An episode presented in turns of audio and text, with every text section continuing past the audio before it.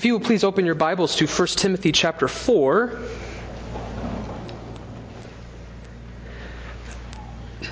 We are going to continue in our sermon series through the pastoral epistles, continue through 1 Timothy 4. And last week we preached 6 through 10, and in many ways, 6 all the way through 16 uh, really serve as one cohesive unit, although many of the Bibles break them up, and I chose to break them up primarily for time's sake.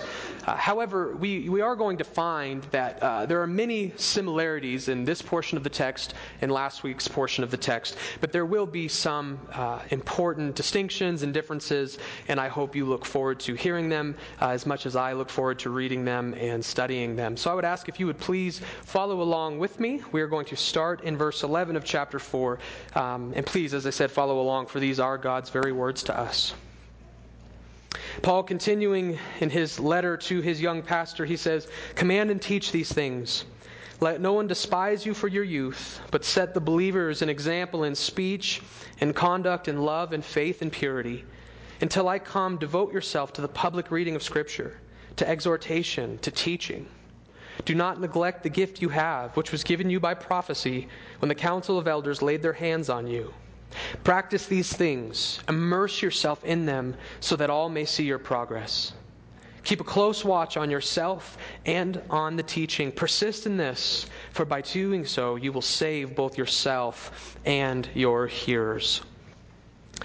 Well, one of the things that I need to say right off the get go is that typically, if, if you've ever gone to any kind of a Baptist seminary, specifically for the Baptists in the room, uh, they typically teach, uh, and it's kind of become a joke, uh, the classic Baptist three point sermon right? Every sermon has to have three points. It's kind of a joke in, in Baptistic circles. And uh, I don't force myself into that kind of a routine, but it's going to seem like it because last week we had three sermon points, and this week we have three sermon points as well. But I just want to say right off the bat, I'm, I'm not going to do that every single week. So if you're not a fan of that method, you can take a sigh of relief. But there were three important things that I see sprinkled throughout this text. And, and, really, what this text is, is Paul continuing to tell Timothy essentially what it means to be a good pastor.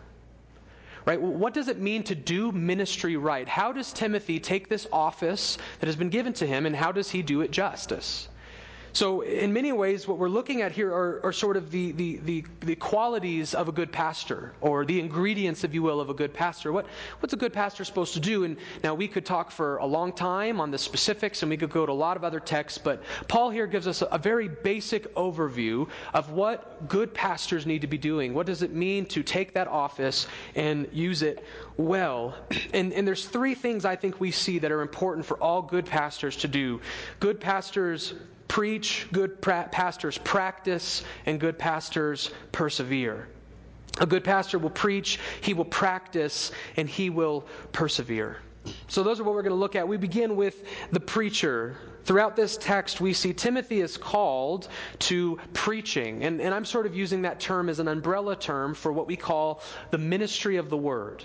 It is the pastor's job to get the word of God to the people of God.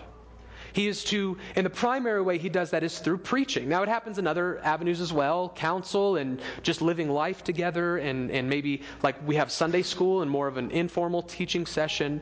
But the primary duty of the pastor is to preach the Word of God, to minister, administer the Word of God to the people. We see this right away in verse 11. Command and teach these things, these things being everything Paul has given him so far. And we talked last week about how the entire doctrine of the faith is, is part of Timothy's commission to give to the people. But Timothy is called here to command and teach. Uh, this, this mirrors what Paul talked about earlier when he was defining the qualification of elders. And he was limiting it to the office of men. And he says, I do not allow a woman to what? Teach or exercise authority. Command authority, teach, and teach. So we see it mirroring the qualifications of the office itself. That Timothy is called to command things, which is to prescribe, to uh, tell people what the Word of God is telling them to do. He is to call people to live a certain way and believe certain things. He is authoritatively commanding his people, prescribing them an instruction, and he's also teaching them, enlightening our mind, helping us understand the oracles of God. So Timothy was called to be a preacher, to command and teach this apostolic deposit. And we see it not only here, but he, he picks up on this again in verse 13. Paul, we know earlier, was planning, he left Timothy in Ephesus and he wanted to return. He wanted to see Timothy again. So he tells him in verse 13, again, until I come, devote yourself to the public reading of Scripture, to exhortation, to, exhortation, to teaching. So again, he mentions that he calls Timothy to this ministry of the word. He calls him to be a preacher. And I want us to look at those three things. First, he, he, he tells Timothy in verse 13 to devote himself, meaning this is a constant practice of your church. You are always doing this. You are always in this. You are immersed in this. And what you need to be doing as a preacher is, first and foremost, you need to be engaged in the public reading of Scripture. Now, the word public is sort of assumed by the context because this word that we have here for reading is so often associated in the Bible, um, in the Greek Old Testament, with what the Jews would do in the synagogue. And what they would do in the synagogue is they would gather and they would open the scrolls and they would read it for long periods of time. And then there would be a little bit of exhortation. But long reading of Scripture was common among the Jewish people. And we're going to see that Paul is commanding that practice be done with the New Testament in Timothy's day. You need to gather around as a people of God and you need to read the Word. Now, there's a lot of reasons for this, and there's a lot of really neat things associated with this. For starters, this is a subtle way of Paul actually ascribing uh, his message as being God breathed, the Word of God, because he's telling Timothy to publicly read Scripture, and he just got done telling him to command and teach these things. And these things are his letter. So Paul is actually putting his letter on par with Exodus. It's on par with Isaiah. He's saying, yeah, you should, you should be reading Isaiah to your people. You should be reading Exodus to people. Read Moses, read Isaiah, and don't neglect also read me. And we see this throughout the New Testament. New Testament writers saying, when this letter is read among you. So, so Paul is really giving an air of authority subtly to his own letter in this. But he is calling the Christian people to take the scriptures they have, to take the apostolic deposit, and read it. Now, there's also a bit of a, a, a pragmatic reason for this, uh, and that specifically is that we have to remember the, the context here. This was a day and age where the public reading of Scripture as a gathered community was one of the only ways these people had access to the Scriptures. And I want, to, I want us to remind us of that by just a bit of a rabbit trail. I want to tell you a story. So I, am the kind of uh, person who, I, although I, I, like the ESV, it's probably my favorite translation. I, I think that all of them are beneficial. Uh, I appreciate all of them. When I study for a sermon, I read all of them to help me f- best understand the text. So you'll very rarely hear me sort of ragging on, a, on some of the popular Bible translations. And, and I realized that I didn't have an NIV. I didn't have my own. I had a study Bible, but the print is just so small. I don't. I would never want to preach from that. So I decided to go online and order an NIV. And this came in, and I had the audacity to be unhappy with it. It wasn't what I wanted. I, it's, I, I, don't like, I looked at the pictures, I thought I did the research, I understood it was large print, but it was a lot bigger than I was expecting it to be. And I like my Bibles to be a little bit longer and a little bit thinner. This is like a brick. Like I can't put this in my bag and it's uncomfortable. I can't hold anything else in this hand. It's, I don't like big, bulky Bibles. That's why I wanted to get away from my study Bible. And then I ordered this and I just came in with this big, bulky Bible. It's the exact opposite of the purpose. And I just don't like the way it's formatted with the large print. It's like, you know, it's just not structured very well. It's just like letters and print. And I wasn't happy with it. And how dare I? What a privilege that we live in a day where you can just order a Bible. I am so privileged that I actually had the audacity to look at this and go, eh. This is amazing. You remember when this letter that we're studying was written, these were largely illiterate people. And on top of that, they were living in a day and age when the, the what we call, um, what was then called a codex, which we now call a book, codices and books are essentially the same thing. For most of the ancient world, they did everything on scrolls. And it was the early Christians who started utilizing codexes or books because they realized it's easier if we do things back to back and bind them all together. That's helpful rather than having tons and tons of scrolls lying around. But the book itself wasn't even really invented yet. The canon wasn't closed yet. So there was, there was nothing to bind together yet. And even if they did find a way to bind all these scrolls together, they didn't know how to read them. So they were forced to gather together as a church, and this was the only way the people of God could consume the word was for Timothy and other leaders and teachers who understand and read and have access to these things and understand these things to deliver them to the people. So we see uh, this point, if we go on this rabbit trail for a minute, should really make us thank the Lord for the day and age we live. That I have tons of, I have Bibles in my office right now. If there's someone in this room who wants a Bible, you can just have one of mine and I'll go buy a new one. And that's amazing. God has been good to us. I mean, we live in a day, can you imagine? I, I just want you to imagine. I know we don't know what Paul looked like. But since he's not God, I'm going to give you permission to try to envision his face. And I want you to try to picture the look on Paul's face. If I had the ability to go back in time and tell him, by the way, Paul, I just want you to know that roughly 2,000 years from now, there will be millions and millions of people, huge dominant countries with mass literacy where you're expected to know how to read. You're actually pitied if you don't know how to read. There will be millions and millions of people all over the world who know how to read, and the Bible will be the best selling book in the world by a long shot.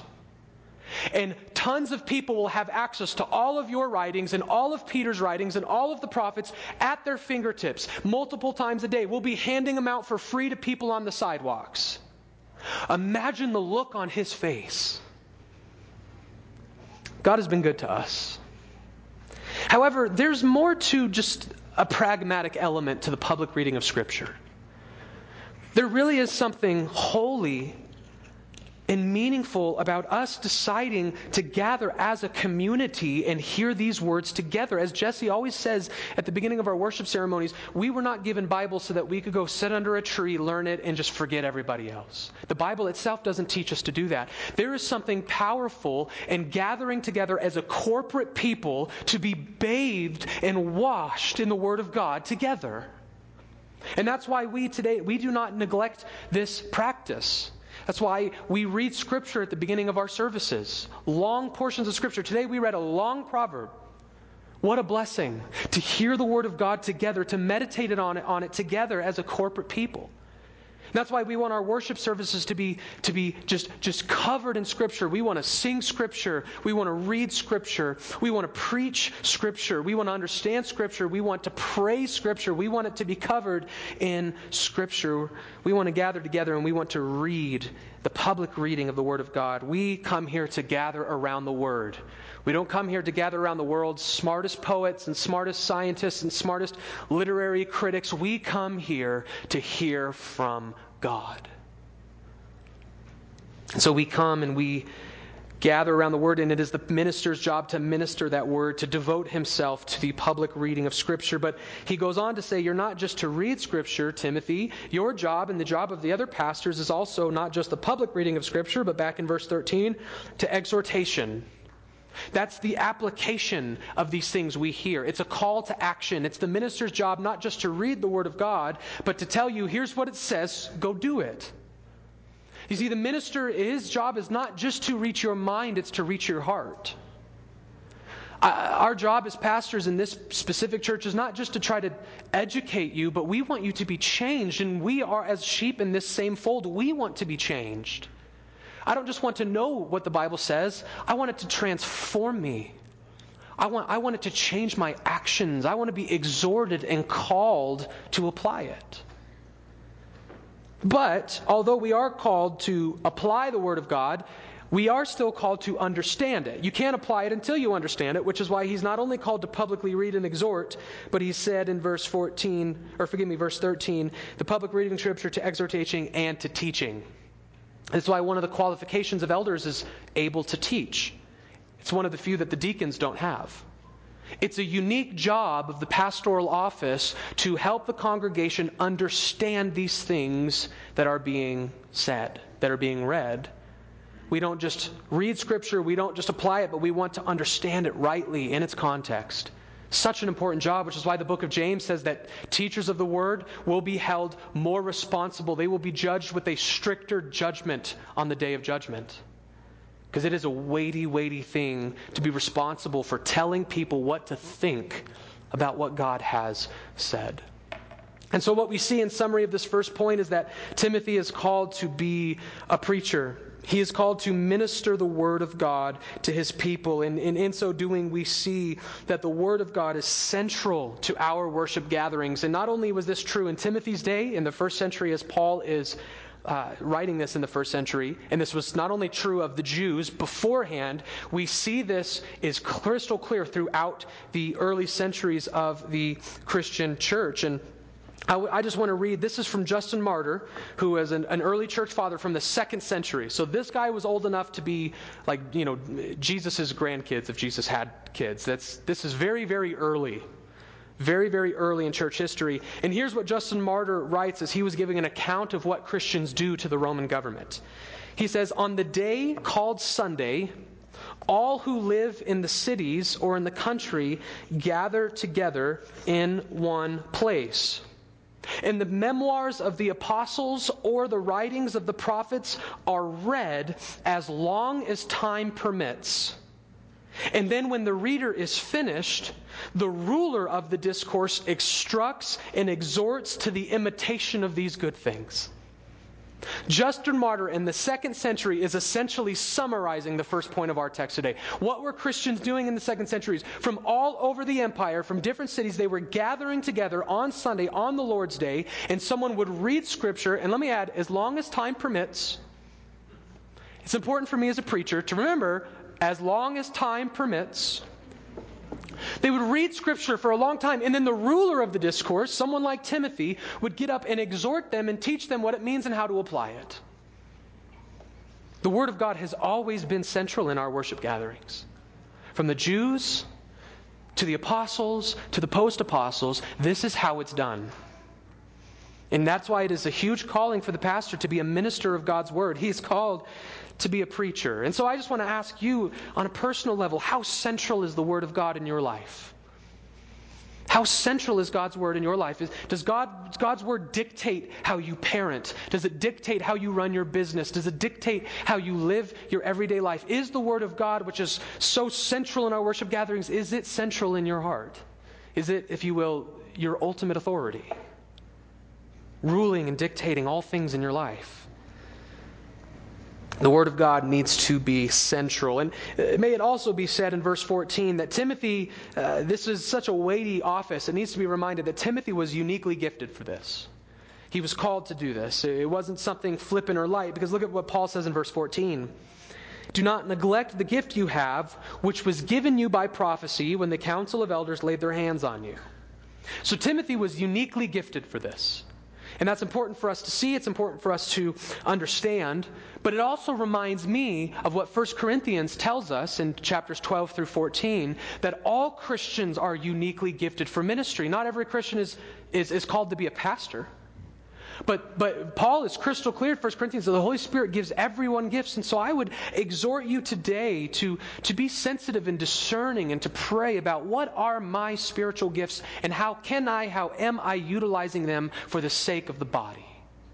We have all been uniquely gifted for a ministry role. And Paul is telling Timothy here don't neglect your gift.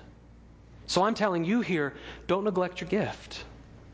Now, just by way of a side note, many people throughout history have made pretty dogmatic ordination standards off this verse, and I just want to briefly tell you why I don't. So you'll find different kind of ecclesiastical models that talk about well, you can't be a pastor unless a certain group with a certain lineage has laid hands on you, and I just think it's convenient in all of these practices that they neglect the prophecy side of this right? Because notice, it wasn't, this was kind of a unique ordination scenario here. Like the elders are laying hands on Timothy, but in this case, they're not just merely affirming his gifts, they're actually prophetically departing these gifts to him.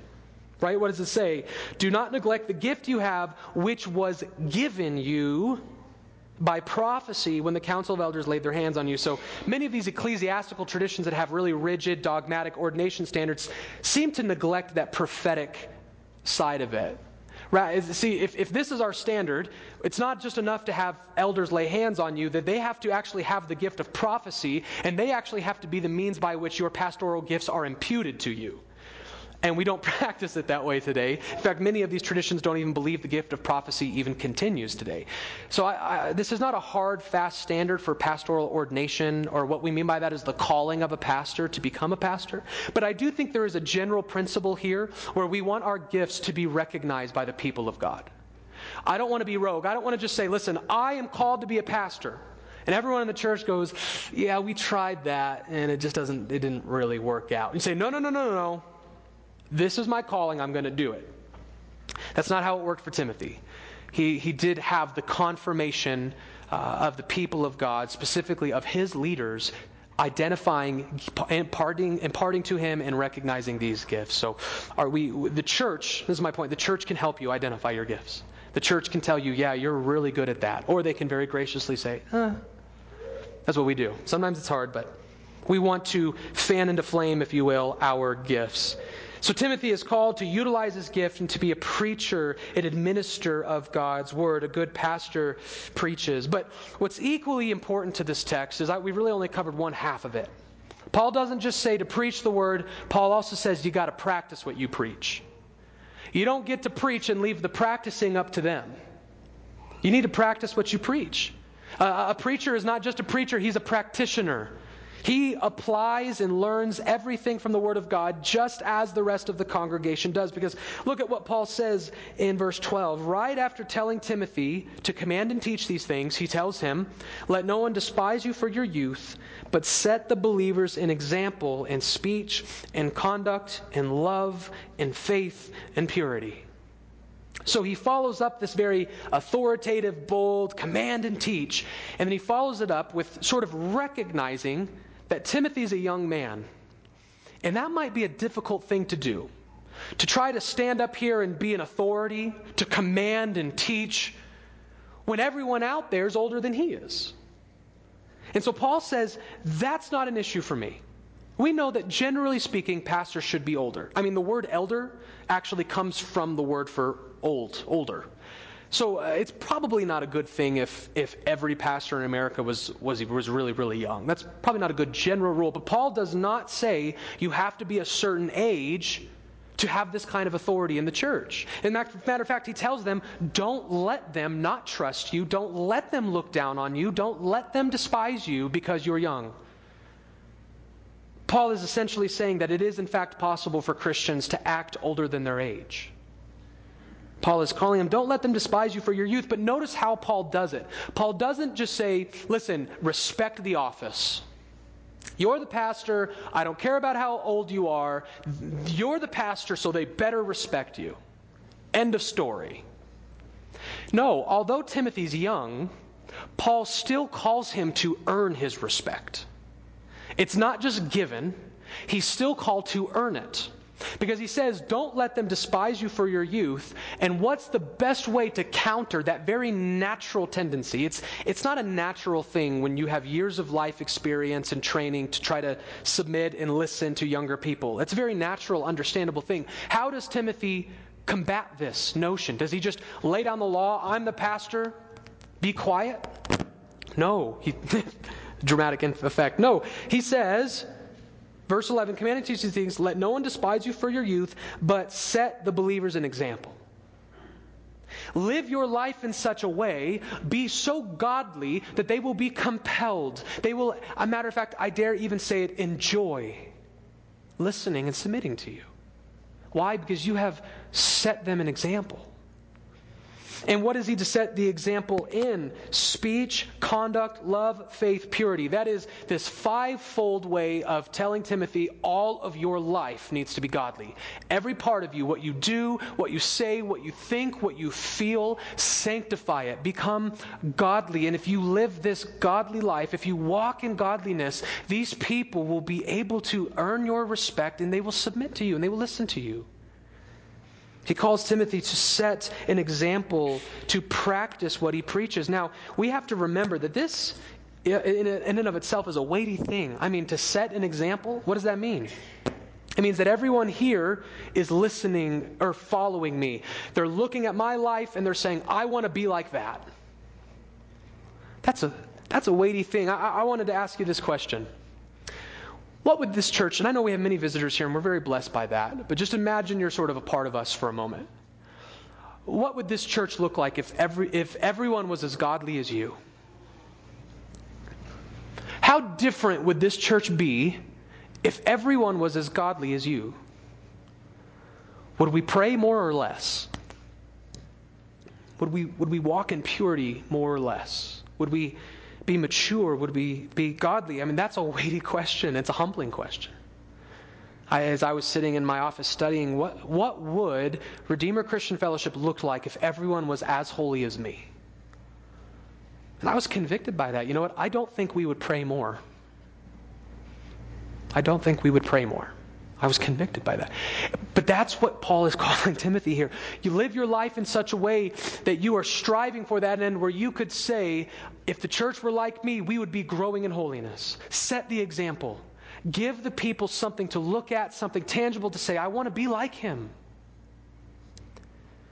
The pastor is called to preach the Word of God, but he is also called to practice what he preaches. We, we see this again in verses 15 and 16. Verse 15, he says it very crystal clear practice these things. He doesn't just call them to teach these things, he calls them to practice these things. Immerse yourself in them so that all may see your what? Progress. And that gets us to our next point, which is the pastor is called to preach, he's called to, pers- to, to practice, and he is also called to persevere.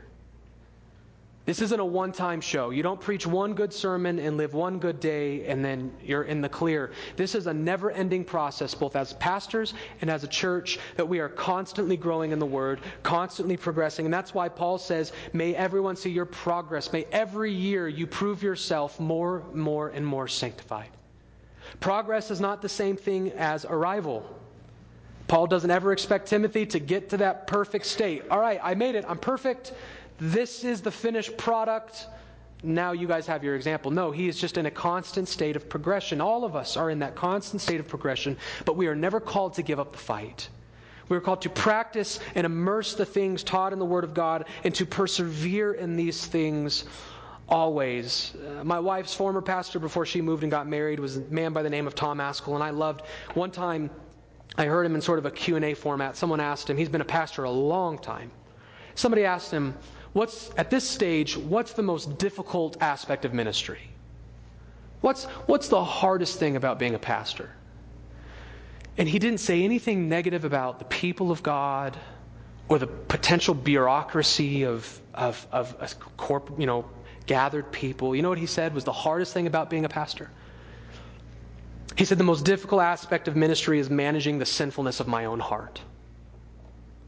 I am my biggest problem in ministry. I am the hardest thing about being a pastor. And why did he say that? Look at what Paul continues to say in verse 16 keep a close watch on yourself. Timothy was not called to be this tyrannical dictator looking at everyone and finding their faults and, and calling them out and bullying them around. First and foremost, and we saw this last week, Timothy was called to watch over yourself. You are just as much a sinner as anyone out there, so I am calling you to keep a close watch on yourself, set the believers an example, and progress in this always. Everyone in here is responsible for self reflection, to keep a close watch on ourselves. We are our own greatest enemies. Whatever gift you have, whatever role in the church you have, your greatest issue is that you are not enough like Christ. That's the most difficult aspect of all of our lives is that we are just not enough like Christ. And that's why we are called we are called to believe the gospel to re- remember that we have been forgiven of our sins and then we are called to persevere in godliness. Verse 16 keep a close watch on yourself and on the teaching. And then we conclude with this amazing tidbit. Persist in this for by so doing what are the consequences of faithful ministers? What are the consequences of good pastors, generally speaking? For by doing so, you will save both yourself and your hearers. That's weighty. Right? Uh, the word save here is being used probably a little more generally than we're wanting to see. And because we talked last week, he used that word save earlier, and it was a much more general statement. It wasn't just what we call soteriology, meaning getting to heaven, the study of salvation. But he's talking about the overall life of the church. The church's ability to fall into apostasy, the church's ability to crumble and fall, your ability to not persevere in this Christian life, one of the most important elements to preventing those things are godly ministers who will minister the word, who will practice the word, and who will never stop ministering the word, and who will never stop practicing the word. Godly ministers who persist in the apostolic commandment to keep a watch over themselves, to progress in godliness, to command and teach the word of God with authority when we do these things right, that is the strongest defense we have of making sure that this church, RCF, never falls into gross apostasy. What he's saying is that the effective ministry of the word is powerful to maintain. It's, it, God uses it through His grace to sustain this church and to sustain us as a people. If you persist in this, you will save yourself and your hearers. That's huge. We have to understand that in our own lives, both as a corporate church, as pastors, and as individuals, what we do with the Word of God is everything. If you believe it, if you understand it, and you put it to practice, that is what your family needs, that is what your church needs, that is what your business needs, that is what you need. You need to know the Word of God. You need to be familiar with it, you need to practice in it, and you need to do this always. We see the absolute power of godly ministers to save both themselves and their hearers if they preach the word, if they practice what they preach, and they persist in this, and they never give up. And just by way of conclusion, I, I just want to briefly address our guests. And, and I just want to tell you something as, as a pastor. And I was hesitant to do this because I'm, I'm new here. I'm new here. And I did not know Fred Doe very well. And so I was afraid if, if I say anything, is it going to look condescending or is it going to look like I'm forcing it? But I, I, I just want to briefly tell you something that when I first came down for my first visit here, the first time I'd ever met Fred, this is the first time I've ever met him. We shook hands, and he barely even got his name out before the first question he asked me was, So, what are you reading? Tell me about your library. And then I tried to tell him, and the very next question he asked me is, What are areas in theology you think you're weakest at? You want to know why he did that? Because as a pastor of this church, he's called to minister the word, and he cares. He cared about what I believed, what I would teach, and how effective I would be at ministering the word. That's why he did that. And then, not long after I moved here, he was in the hospital, he was in the ER, and I went to go visit him and to pray over him. And he was, he, he was fresh off a car accident. I heard he was really, really sick, and I went in there, and he was joking and laughing and hopeful and encouraged. And I came back and I told people, I said, I was amazed given the circumstances, how happy and joyful he was. You know what they said? Everyone in this church, you know what everyone said? He's always like that. He's always like that. And I could just see the godliness radiating, radiating off of that moment. And, as Jesse alluded to, this was clearly something that lasted through the end of his life.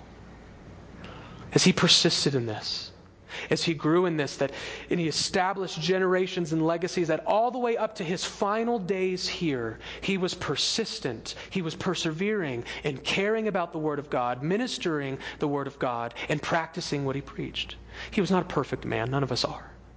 And I didn't know him that well, but the little that I saw, I saw a man persevering to the end of his life in godliness and hope and courage and faith with a love for theology, a love for doctrine, a love for God's word, and a love for this church.